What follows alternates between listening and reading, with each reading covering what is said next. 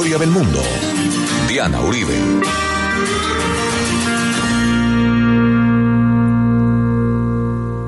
Buenas.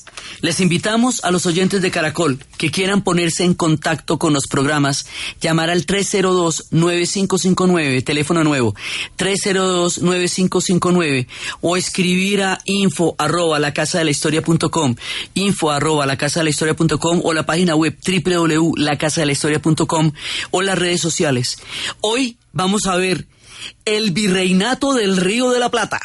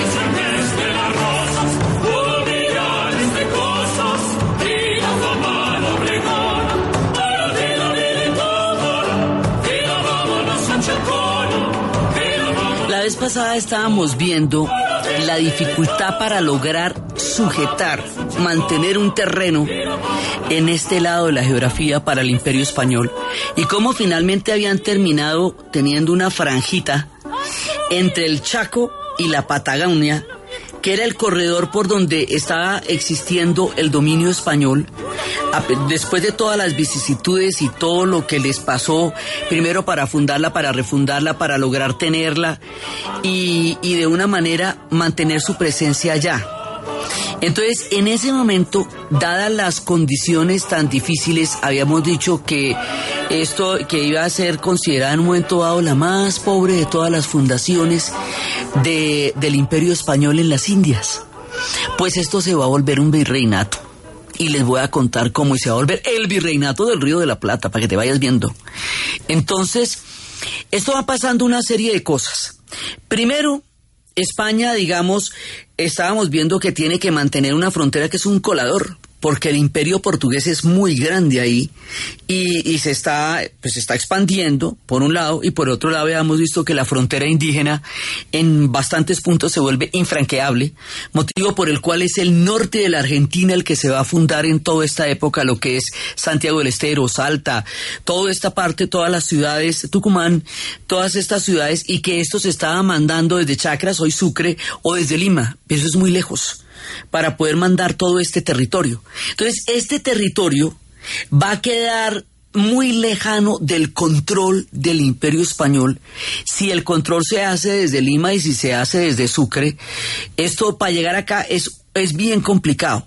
Entonces, esto nos va a dejar un vacío, porque el, digamos, el Imperio Español no alcanza a llenar con toda la, el vigor que es necesario la protección de este extremo del imperio. No es que el imperio arranque en Nueva España, es que la vuelta está desde México, acuérdese.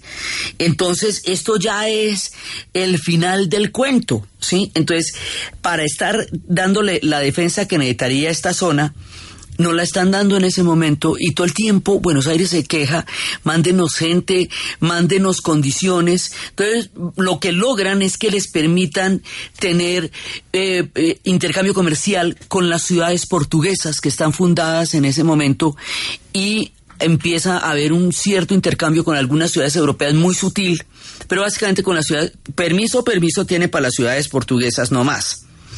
Entonces, aquí empiezan a pasar varias movidas a nivel geopolítico que van a empezar a cambiar el panorama.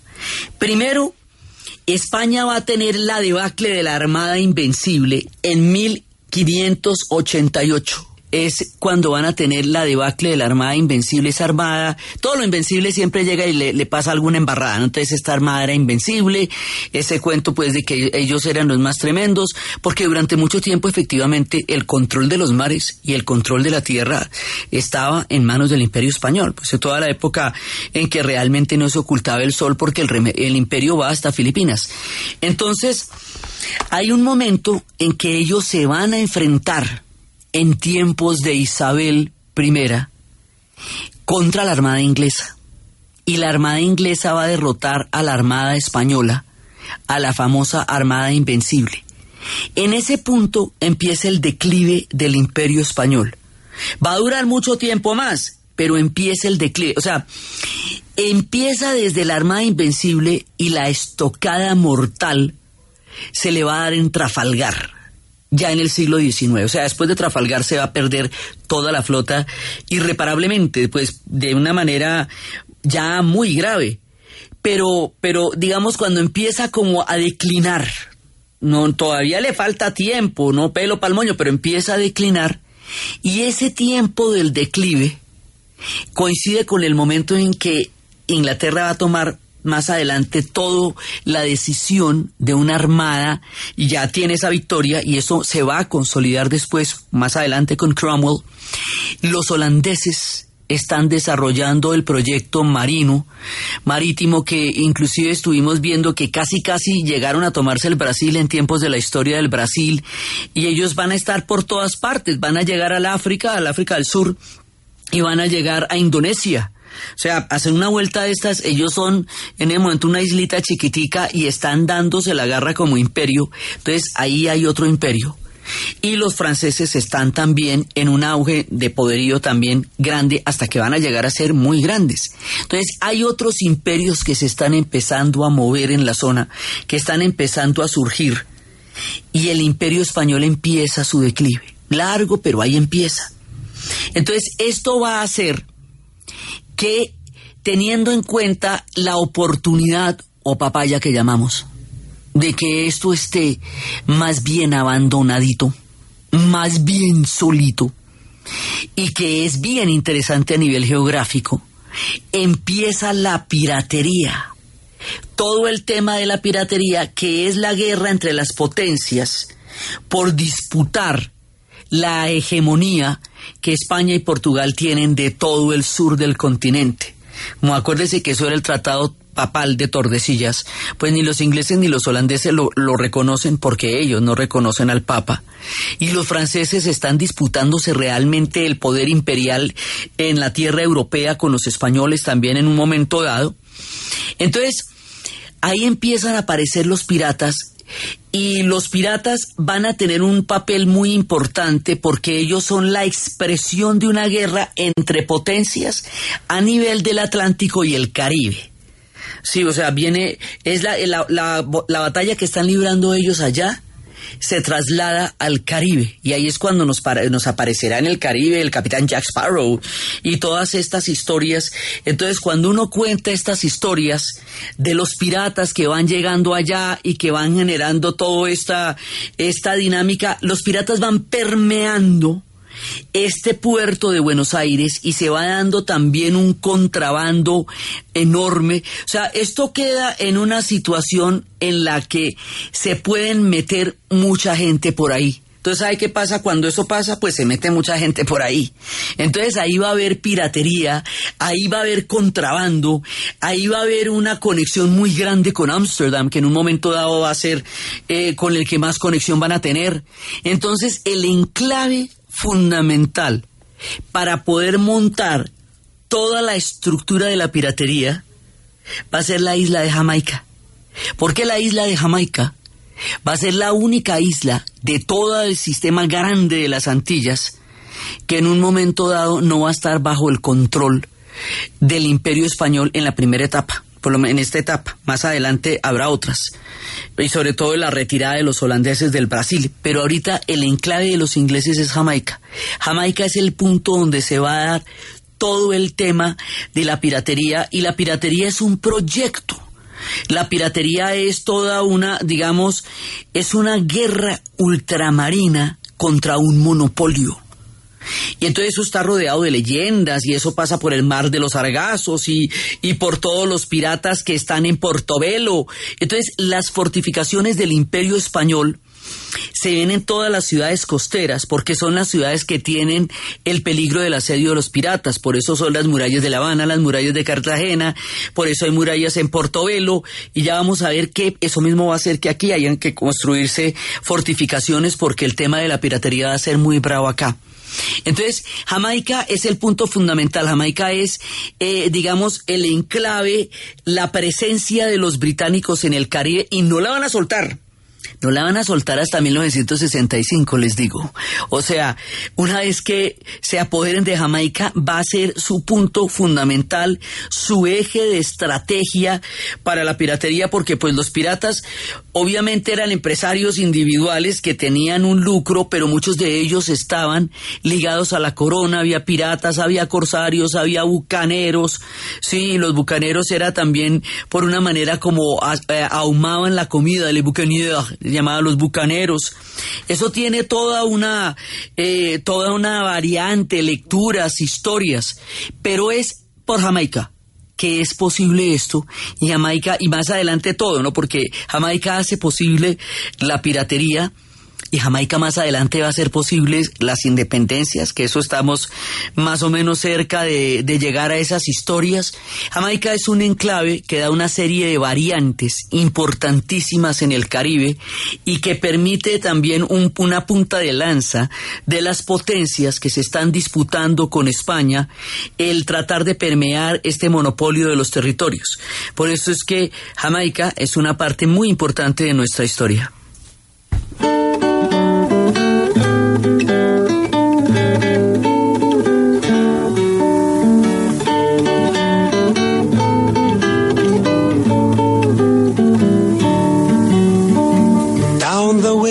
The nights are gay and the sun shines daily on the mountain top. I took a trip on a sailing ship, and when I reached Jamaica, I made a stop. But I'm sad to say I'm on my way. Won't be back for many a day. My heart is down, my head is turning around. I had to leave a little girl in Kingston town.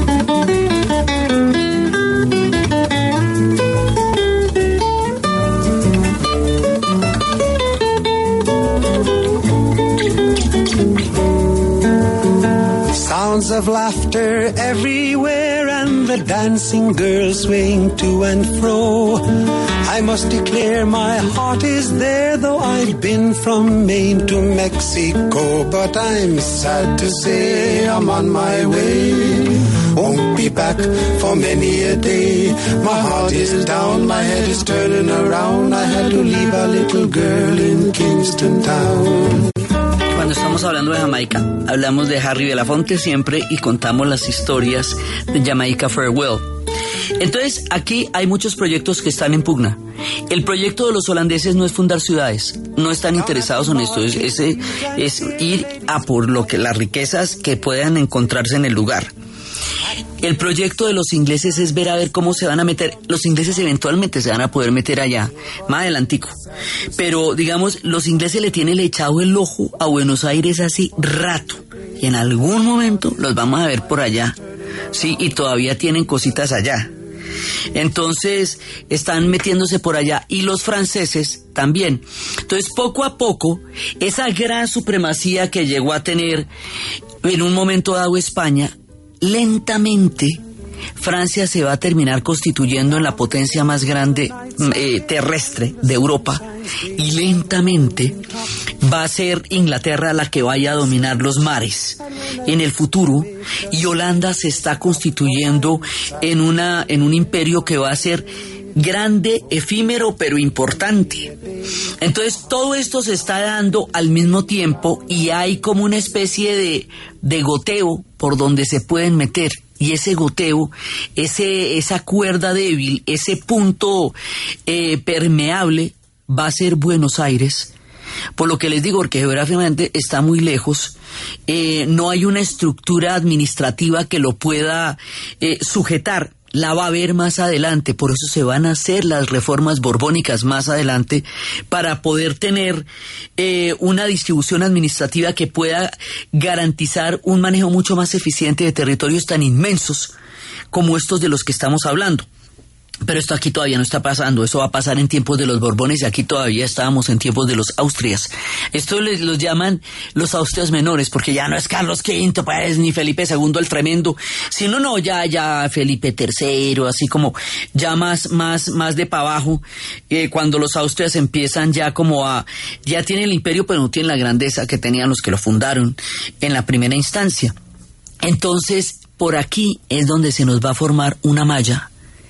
Y esa mallita es por donde se van a meter todas las demás potencias, y a la hora del té, Buenos Aires va a terminar teniendo una gran cantidad de comercio, piratería y contrabando con los holandeses, con los ingleses y con los portugueses, a tal punto que cuando se hicieron las ferias de grandes artículos en Portobelo, ya no, no se vendía, porque todo esto ya, todo, ya todo había llegado, era por el Río de la Plata por abajo. Es decir, lo que España pretendía tener y vender en la parte de arriba, aquí lo estaban llenando, ese vacío lo estaban llevando los portugueses, los holandeses y los ingleses y los franceses. Entonces, esto va a hacer que cada vez, de todas maneras, el, el vínculo de esta parte con España sea mucho menos fuerte de lo que va a ser en el resto de, de la América Latina y de toda la América del Sur. Esto es uno de los puntos más apartados y distantes, y lo seguirá haciendo a lo largo de todo este tiempo. Entonces, todos los demás proyectos imperiales se empiezan a hacer cada vez más grandes, y los portugueses se van moviendo y se van moviendo, y esa, ese movimiento de los portugueses y las avanzadas que van a empezar a ver, se, les van mordisqueando los pedazos, ¿sí? Y va, va a haber una cosa que va a ser increíble, y es que de pronto llegan y ¡fum! Fundan una colonia de Sacramento enfrente a Buenos Aires. En puro enfrente, digamos, enfrente a los, a los dominios españoles, los portugueses van a fundar una colonia, la colonia de Sacramento. Esto, ¿sabe qué llaman? Rancho. Entonces los españoles se ponen remosquísimas, mosquísimas, y se van y avisan a Lima, pero eso de aquí a que llegue a Lima, imagínate, de aquí a que llegue a España. Entonces toman la decisión de hacer un ejército y sacar a los portugueses de ahí. El gobernador, en ese momento, esto es una gobernación, el gobernador toma la decisión de levantar un ejército con tres mil indígenas y sacar a los portugueses de la colonia de Sacramento, y los logra derrotar. Y sin embargo, después de esto, va a haber un pacto entre la corona portuguesa y la corona española, entre el rey y, y Pedro Segundo, y les van a devolver Sacramento a los portugueses. Entonces lo, los españoles criollos y españoles que estaban peleando esto van a considerar esta una de las grandes traiciones de la corona española, porque ellos habían reconquistado ese territorio, porque ese territorio estaba en las meras narices, y sin embargo lo devolvieron a través de un tratado. Entonces, esto es importante porque aquí los portugueses van a empezar a crear enclaves en el mundo español. Entonces el mundo español tiene que protegerse permanentemente de estos enclaves. Portugal ahorita se va a volver importantísimo, porque después de que Portugal estuvo rezándole a Dios que cómo era posible que el oro solo se lo diera a España, si era el mismo Papa y el mismo Dios y los dos son recatólicos y era todo igual, ¿por qué el oro se lo das a España, señor? Y un día el señor los oyó y encontraron en el cerro de Itacolomí una reserva de oro que los convirtió en el principal productor de oro del planeta. Y eso, esto es toda la historia de Minas Gerais que vimos en el Brasil, y de toda la ruta del oro, y eso los va a volver una potencia. Entonces todos los demás imperios que están rodeándolos a ellos están en ascenso, y estos están en declive en ese momento.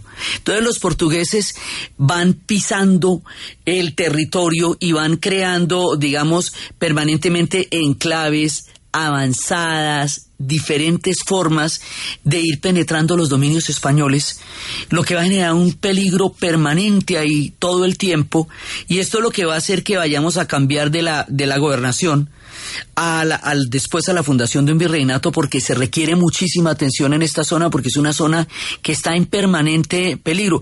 Ahora, la manera como los portugueses se meten ahí enfrente, eso todavía no hemos fundado Montevideo, eso es la banda oriental. Es una, una de las cuestiones por las cuales más adelante, cuando se hagan las independencias, vamos a ver que una vez que Montevideo, una vez que Uruguay se independice de España, Brasil le caiga, lo invada y le toca independizarse dos veces, una vez de España y una de Brasil, y vendí la lora por no cargarla. Y es, pero esto tiene sus antecedentes, y los antecedentes son estas avanzadas portuguesas en este periodo. Entonces, en este momento, cuando estamos hablando de la piratería, es importante recordar a Serrat y echarnos una de piratas antes de irnos a la pausa comercial.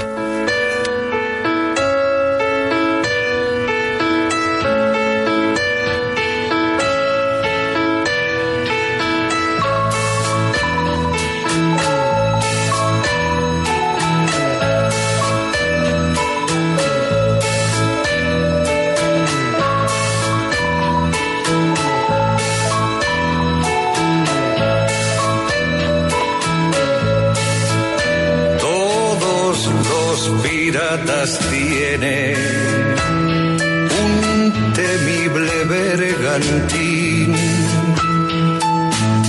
con diez cañones por banda y medio plano de un botín que enterraron a la orilla de una playa en las Antillas. Todos los piratas tienen un lorito que habla en francés,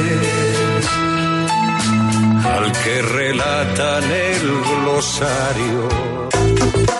Toda la información de la Operación Retorno con la Policía de Carreteras.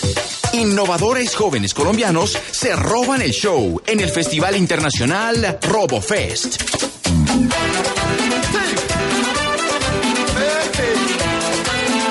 La buena y la mejor. Tengo la mirada en los cielos y el amor del Espíritu Santo. Por su gracia yo soy hombre nuevo y de gozo se llena mi canto. De su imagen soy un reflejo que me lleva por siempre en victoria. Y me ha hecho cabecito. Juan Luis Guerra, sus grandes éxitos. Que me riera si el enemigo me tienta en la carrera. Y también me dijo, no te mortifiques, que yo le envío mis avispas para que lo piquen, es verdad. A vivir que son dos días. La radio en otro tono. Caracol Radio. Más compañía.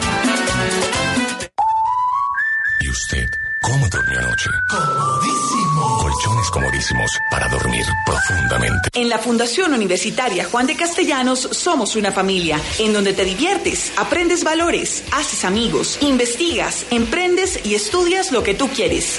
Carrera once, número once cuarenta y cuatro en Tunja. P B X siete cuatro dos, dos nueve cuatro cuatro. doble u doble u doble u punto j d c punto e d u punto co.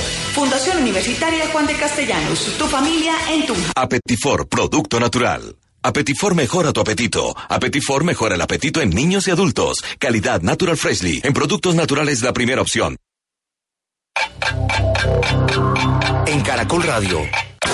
Son las once de la mañana y treinta minutos.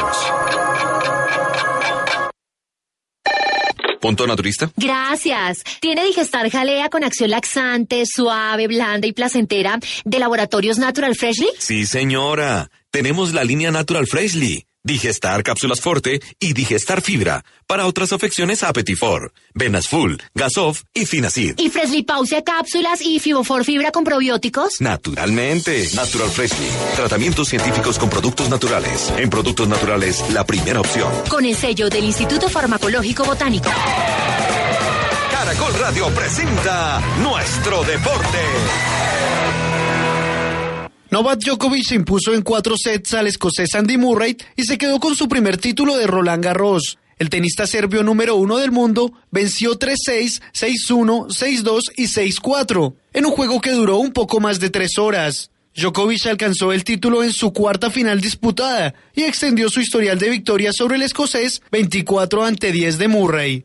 De esta manera, Djokovic se convierte en el octavo tenista que alcanza a ganar todos los torneos del Grand Slam, tras Fred Perry, Don Butch, Rod Laver, Roy Emerson, André Agassi, Rafael Nadal y Roger Federer.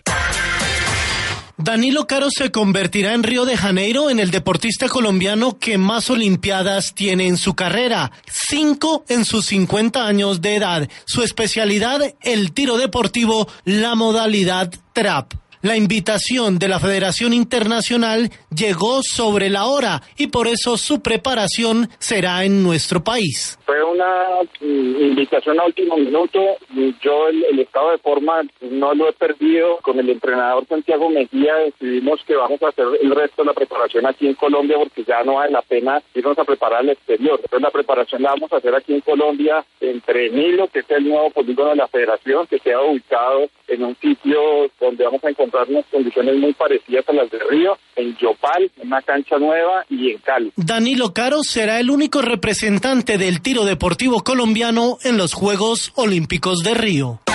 Más información en caracol deportes punto com y en Twitter, arroba caracoldeportes. Esta ilusión es tan grande como mi selección Colombia. Sigamos apoyándola en la Copa América con Caracol Radio. En el fenómeno del fútbol te invitamos a dejarte llevar por la alegría y a vivir las emociones del partido Colombia-Paraguay. Únete a la mejor transmisión de la radio este martes siete de junio en compañía de Iván Mejía, César Augusto Londoño, Diego Rueda, Tato Sanín y José Borda desde las nueve y treinta de la noche. El fenómeno del fútbol es amarillo, azul y rojo.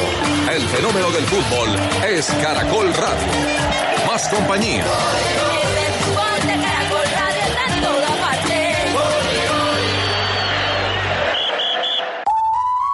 ¿Y usted cómo durmió anoche? Comodísimo. Colchones comodísimos para dormir profundamente. En la Fundación Universitaria Juan de Castellanos somos una familia en donde te diviertes, aprendes valores, haces amigos, investigas, emprendes y estudias lo que tú quieres.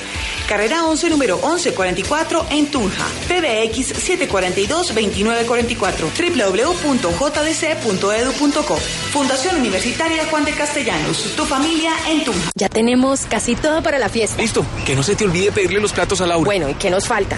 Ay, ¿y la casa? ¿En cuál casa hacemos la fiesta? Tranquila, con la casa nos ayuda el gobierno. Con Mi Casa Ya, tener tu casa podrá ser una realidad. Acércate a nuestras sucursales o comunícate a nuestra línea cero uno ocho cero nueve cuatro cinco cinco cinco cinco. Y pregunta por el programa de subsidios del Gobierno Nacional para la compra de vivienda nueva. Una casa será parte de tu vida y nosotros queremos ser parte de tu historia. Bancolombia, le estamos poniendo el alma. Vigilado Superintendencia Financiera de Colombia.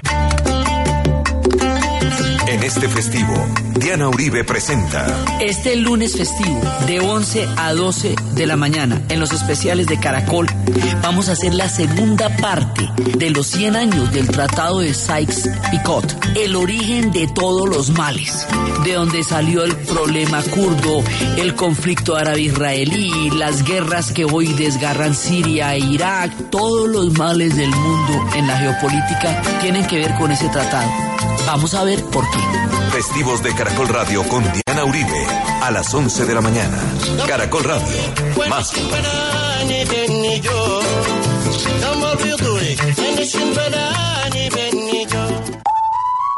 ¿Y usted cómo durmió anoche? Comodísimo. Colchones comodísimos para dormir profundamente. Según la Organización Panamericana de la Salud, tres de cada diez colombianos padecen de algún grado de hemorroides. Estas dolorosas, molestas y penosas hemorroides afectan a millones de colombianos. La elección para ellos es Anuais. Anuais es el único dispositivo que trata los síntomas de las hemorroides en la comodidad de su hogar, sin el dolor de la cirugía y libre de drogas. Pregunte por Anuais en todos los puntos de venta de drogas La Rebaja en el país. Diga adiós a los síntomas de las hemorroides con Anuais. ¿Y usted cómo durmió anoche? Comodísimo. Colchones comodísimos para dormir profundamente. Caracol Radio, más compañía. Historia del mundo de Caracol Radio con Diana Uribe.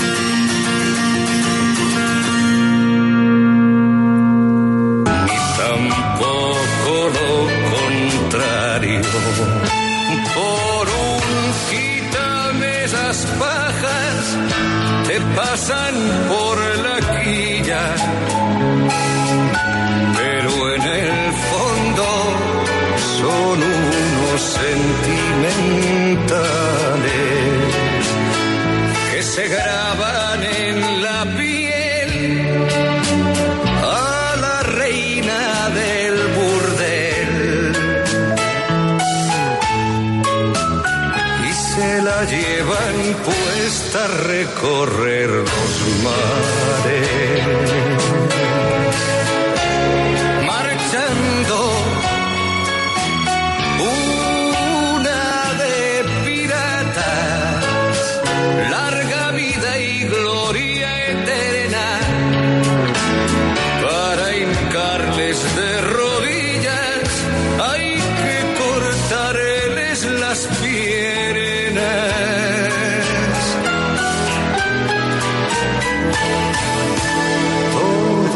Los piratas tienen atropellos que aclarar, deudas pendientes y asuntos de los que mejor no hablar. Los piratas son personajes que pueden ser románticos o heroicos según donde se les vea. Por supuesto, desde el punto de vista del Imperio Español, son una amenaza absoluta. Pero desde el punto de vista de los ingleses, incluso desde el punto de vista de los sanandresanos, que son descendientes también de ellos, para ellos Morgan, para ellos Drake, son personajes que tienen una connotación histórica completamente diferente. Cuando Sir Francis Drake, porque hay, en Inglaterra lo llaman Sir Francis Drake, sí, desde el punto de vista del Imperio Español era Drake el pirata feroz, pero en Inglaterra cuando él llegó con el Golden Hind tenía tantísimo oro ahí que con eso Isabel pudo, al, al ser capaz de arreglar todas las finanzas de, de la corona y además empezar a invertir en colonizaciones, o sea, fueron vitales para el desarrollo de los imperios. Entonces, desde el punto de vista de los ingleses, franceses y holandeses, son eh, avanzadas importantísimas de su presencia en esta guerra por, eh, digamos, por disputarse contra un monopolio que había sido dado por una línea papal. Y desde el punto de vista de los españoles, pues son el horror. La Habana está hecha, La Habana Vieja, está hecha en una forma de laberinto para que se pierdan los piratas. El tema de la piratería nos explica muchísimo de la arquitectura del Imperio Español, es, pues, empezando por el castillo de San Felipe de Barajas, empezando por las murallas, empezando por, esto nos va desde Puerto Rico, Portobelo, Veracruz en México, y estamos con este mismo tema en Buenos Aires, ¿sí? Entonces, aquí, digamos, las historias están conectadas. Nosotros lo vimos muy que estábamos viendo exploradores arriba, en el Canadá también los estamos viendo acá. Los franceses se están metiendo en el Canadá con los comercios de pieles al mismo tiempo que se están metiendo por aquí. Están haciendo expediciones en puro al norte y puro al sur. O sea, aquí hay efectos, digamos, de espejo que se están dando arriba y abajo, que es la penetración de todos estos imperios en estos territorios para llegar a, a convertirse en imperios en el nuevo mundo. Lo van a lograr en el norte y los franceses lo van a lograr durante un periodo largo en el Canadá, y luego los ingleses, como lo vimos cuando estábamos en la historia de Canadá, pero acá la cosa va a ser más complicada. O sea, esto de todas maneras es, es un imperio consolidado, pero que tiene grietas. Esto va ocurriendo en las grietas de los imperios. Entonces, estamos por un lado por acá. Por el otro lado, o sea, hay varias cosas. La piratería, el contrabando. Por un lado, la expansión y las avanzadas del Imperio Portugués, que tuvo tres avanzadas y tres devoluciones, pero esto es un tire y afloje, que van y que vienen, que toma, que vas, sí, y que hace que eso sea una amenaza permanente, porque además los portugueses tienen unos personajes que se llaman los bandeirantes, y los bandeirantes son los que van y cazan indios para llevarlos a trabajar a las plantaciones agrícolas, porque en esa zona ya el comercio triangular, el terrible comercio, el, el degradadísimo y terrible comercio de seres humanos procedentes de África, era para ellos más costosos. Entonces van y cazan indios para ponerlos a trabajar, lo que hace un doble genocidio. Sí, el genocidio del pueblo africano secuestrado y sometido al comercio triangular, y la cacería implacable de indígenas, sobre todo en todas las zonas eh, agrícolas, que va a hacer que haya un exterminio muy grande y toda una negación del Brasil indígena, y esto lo hacen los bandeirantes de manera, o sea, para la rentabilidad, para la extracción, para toda la brutalidad, de la manera más salvaje y, y como una forma también en la que van a hacer mucho daño a las culturas indígenas y originarias del continente. Es una figura infausta que, sin embargo, en el imaginario eh, portugués pues es muy importante, porque son los que le hacen el trabajo sucio al imperio y los van consolidando. Entonces están los bandeirantes cazando indios así para llevarlos a las colonias agrícolas, y todo el mundo está haciendo su agosto en este pedazo de, de imperio que hace grieta. Y como les digo, todo eso hace que el vínculo de Buenos Aires con España haya siempre ha sido eh, mucho más débil que el resto de los demás territorios, porque aquí pasaron muchas otras cosas que no pasaron arriba. Por aquí, por estos, por estos estrechos van llegando las ideas, y van llegando las personas, y van llegando judíos, y van llegando protestantes, y van llegando moros, y todo el combo que España no hubiera permitido de ninguna manera, pero que no puede impedir que entren. Más adelante van a llegar las ideas de la masonería, y luego van a llegar las ideas de la ilustración, y todo eso va a crear todo un universo que va a hacer posible la muy temprana independencia de Buenos Aires, eh, de, de, temprana sin reconquista. Ellos, cuando se vayan a independizar, que eso va a suceder pronto en nuestro programa y en la vida real, porque están prestos a cumplir doscientos años como Estado Nacional el dieciséis de julio. Entonces, aquí ya ha habido toda un, digamos, todo un contexto que va a hacer que esta independencia vaya a ser pronta, primera, definitiva y rápida, sí, porque pues su condición periférica con respecto al imperio y la condición del imperio con respecto a ellos va a hacer que los vínculos ahí no vayan a tener toda la eh, toda la fuerza que van a tener en otra parte. Por un lado. Por el otro lado, esto lo dijimos cuando estábamos hablando del Paraguay, porque también hacia la historia de la Argentina y a una parte de la historia del Brasil. Un episodio único, particular, que no tiene antecedentes y que es una, una de las formas más sorprendentes en que la historia desarrolló un encuentro cultural sui generis en tiempos de la rapacidad de los imperios y en tiempos de la economía extractiva, las misiones. Las misiones con el pueblo guaraní, las misiones de los jesuitas. Los jesuitas van a llegar con una idea totalmente diferente de lo que va a ser la relación con los pueblos indígenas. No es esta relación brutal de sometimiento y de explotación y de extracción y de esclavización y de desconocimiento de toda su cultura, que es lo que ha caracterizado toda la relación en el continente desde Moctezuma para abajo. Sí, con la traición, con el engaño, con todo lo que hemos visto reiteradamente a lo largo de las diferentes veces en que nos hemos encontrado esas relaciones. Aquí hay una cosa completamente diferente. Los jesuitas tienen la idea de una utopía, tienen la idea de crear un nuevo hombre en un nuevo mundo, de crear una, una perspectiva humanista.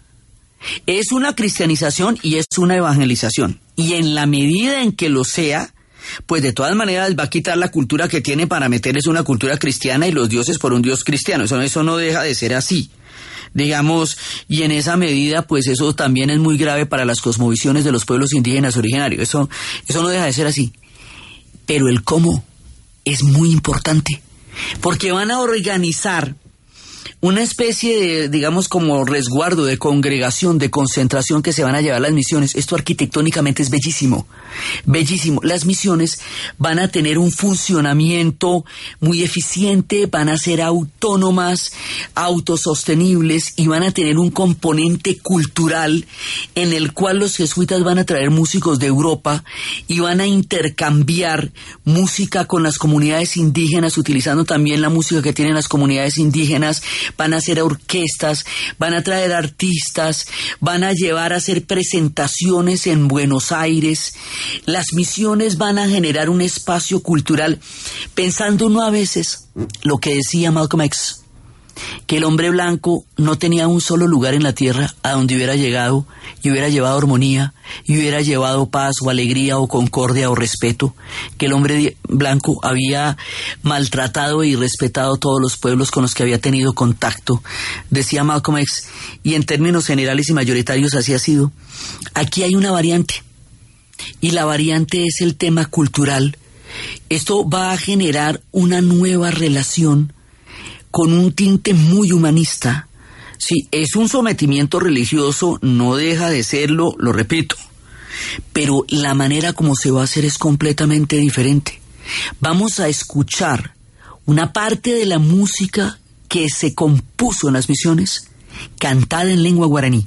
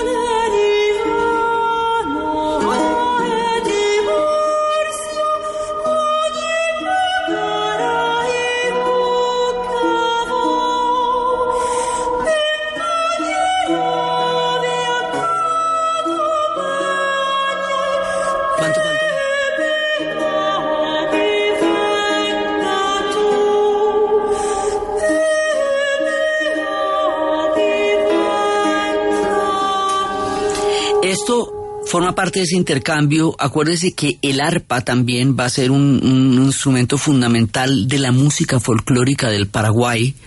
El arpa viene en todas estas misiones y aquí va a haber un intercambio, por un lado, de una visión totalmente diferente de lo que va a ser el cristianismo y lo que va a ser la evangelización, que es la propuesta de los jesuitas, y por otro lado un pueblo grande y maravilloso y con una, digamos, con una apertura histórica y una cosmovisión poderosa que son los guaraníes. O sea, esto, para eso necesitan dos.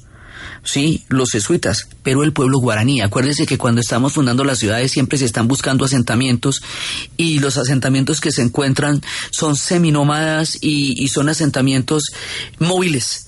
Pero los únicos que encuentran un asentamiento poderosísimo, grande, eh, son los que se encuentran con los guaraníes. Por eso es que allá se va a fundar Nuestra Señora de la Asunción, que en principio va a ser la Señora de las Ciudades. Entonces, esta historia que nosotros estábamos contando en la época de los paraguayos también incluye a la Argentina. Entonces hay un momento, porque siempre estamos con el tema de los bandeirantes, ¿no? Entonces hay un momento en que los bandeirantes empiezan a secuestrar indígenas de las misiones para llevárselos a trabajar a las plantaciones agrícolas, pero lo van a hacer en una en un número tan grande, tan grande, se habla de sesenta mil, pues las cifras son muy grandes ahí, que deciden mover las misiones ochocientos kilómetros al sur, para que queden lo más lejos posible de la influencia de este permanente embate de los bandeirantes. Las misiones llegaron a tener más de cien mil indígenas. Esto es un proyecto grande, grande, gigantesco, y es un proyecto económico, es un proyecto musical, es un proyecto artístico, es un proyecto religioso, es un proyecto autosostenible de una gran eficiencia. Eso es bien interesante porque fue una cosa que pasó, fue allá. Hay una película con Jeremy Irons, sí, y esa película y con Robert De Niro que se llama La Misión, que también se hizo en su época y nos da un referente de lo que fue esto, porque además los jesuitas y los guaraníes se van a convertir casi que en uno solo, y a la hora de defender estas misiones, como habrá que hacerlo, de los embates portugueses más adelante, harán un ejército entre unos y, entre los jesuitas y los guaraníes, y, y, se, y se dieron la garra y defendieron las misiones y se, se juntaron para eso. Digamos, aquí hubo una a una fraternidad. Ahora, esto tenía todo el paternalismo, eh, digamos que como de la época, pero esto, como tenía ese tinte humanista, protegía a los indígenas del abuso constante y permanente que todas las otras formas de contacto habían producido para ellos. Entonces las misiones de todas maneras son controversiales porque era un proyecto evangélico, porque una cantidad de culturas quedaron asimiladas a la cultura cristiana y por lo tanto lejanas de su cultura de origen. Otros dicen que era un experimento totalmente paternalista. Todo eso es así también. Pero esto es completamente diferente porque el espíritu utópico que había detrás de esto difiere mucho del espíritu de rapacidad y extracción sin límite que se dio en el resto del continente y con el resto de los pueblos indígenas. Digamos que ahí sí, como dicen, que va de coles a lechugas. O sea, una cosa son las misiones en, eh, aquí en el Paraguay, en la Argentina y en el, y el Brasil, y otra cosa es Pizarro mintiendo y engañando a Atahualpa o a Moctezuma. Digamos, la, la manera como se relacionaron acá es particular, y dentro de todo el proyecto colonial del hombre blanco en todas las partes del planeta, esto sigue siendo sui generis. Sigue siendo una historia muy particular que, que no, no la encontramos en otra parte. En otra parte encontramos el, el sometimiento puro y duro, el desconocimiento de la cultura del otro puro y duro, el eurocentrismo como justificación para eh, poder acabar con todas las demás culturas sin ningún tipo de miramientos. Aquí hubo otra cosa. Aquí se tocaron el alma los jesuitas y los guaraníes, como quiera que eso fue, y el pueblo guaraní también encontró un, una relación histórica diferente con los pueblos europeos a través del experimento de las misiones. Esto es muy grande, y en el Paraguay son grandísimas las misiones. Todavía quedan ruinas enormes, son alejadas, inclusive hasta durante la época de la dictadura estas zonas de las misiones protegieron a gente que fue perseguida en una época, y hay misiones en la Argentina y hay misiones en el Brasil. O sea, esto es un conjunto grandísimo de, de un, un, un digamos un experimento histórico muy grande, muy importante, muy poderoso. Y como les digo, pues eso tenía llegó a tener más de cien mil indígenas. Como era tan grande, como era tan poderoso, como era tan importante y como era tan titino, despertó la envidia.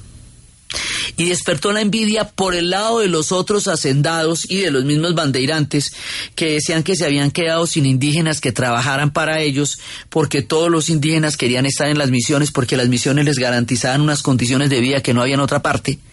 Pero además porque los jesuitas directamente dependían, o sea, el jefe de los jesuitas estaba, era con el papado, o sea, directamente en Roma. Entonces todas las instancias de las demás comunidades, como los dominicos o como los franciscanos, que tenían que atravesar una cantidad de peajes para llegar directamente a Roma, los jesuitas la tenían así derechito.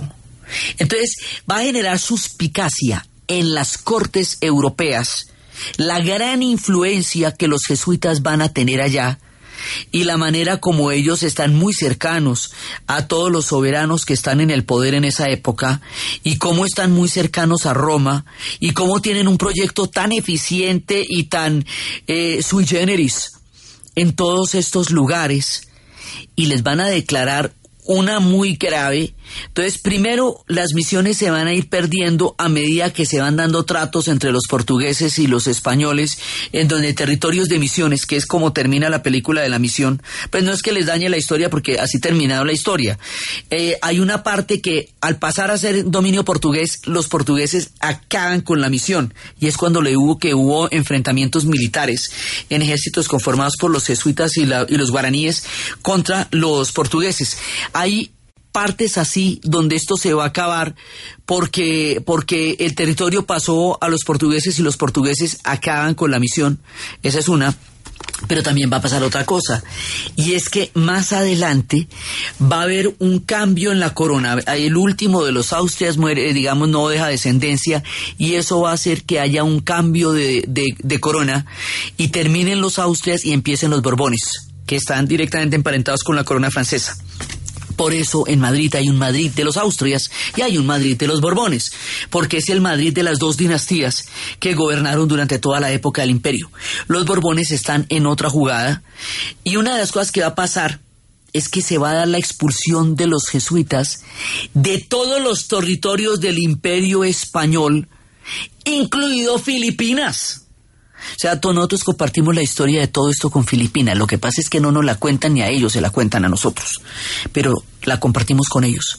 Cuando se produce la expulsión de los jesuitas, se acaban las misiones y quedan en la historia como una narrativa humanista y distinta de las posibilidades que el encuentro de dos culturas hubieran podido generar si la historia hubiera sido otra.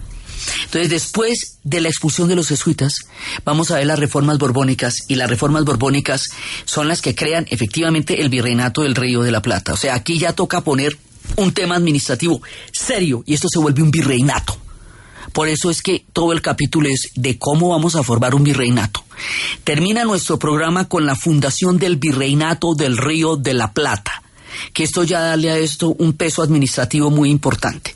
La historia de ese virreinato, todo lo que va a pasar con él, y cómo las ideas que van llegando por estas tierras van forjando un proyecto de independencia, es lo que vamos a ver en el siguiente programa. Entonces, desde los espacios de las utopías, de las misiones en las tierras del Paraguay y de la Argentina, entre los jesuitas y los guaraníes, desde los espacios de los piratas, desde los espacios de Jamaica, de la penetración de todos los demás imperios, de toda la disputa permanente en los enclaves del imperio portugués y del imperio español, la fundación también de Montevideo, en todas estas historias en las cuales estamos creando un universo Universo que va y viene en los diferentes mareas de la historia, en la narración de Ana Uribe, en la producción de Jessy Rodríguez. Y para ustedes, feliz fin de semana.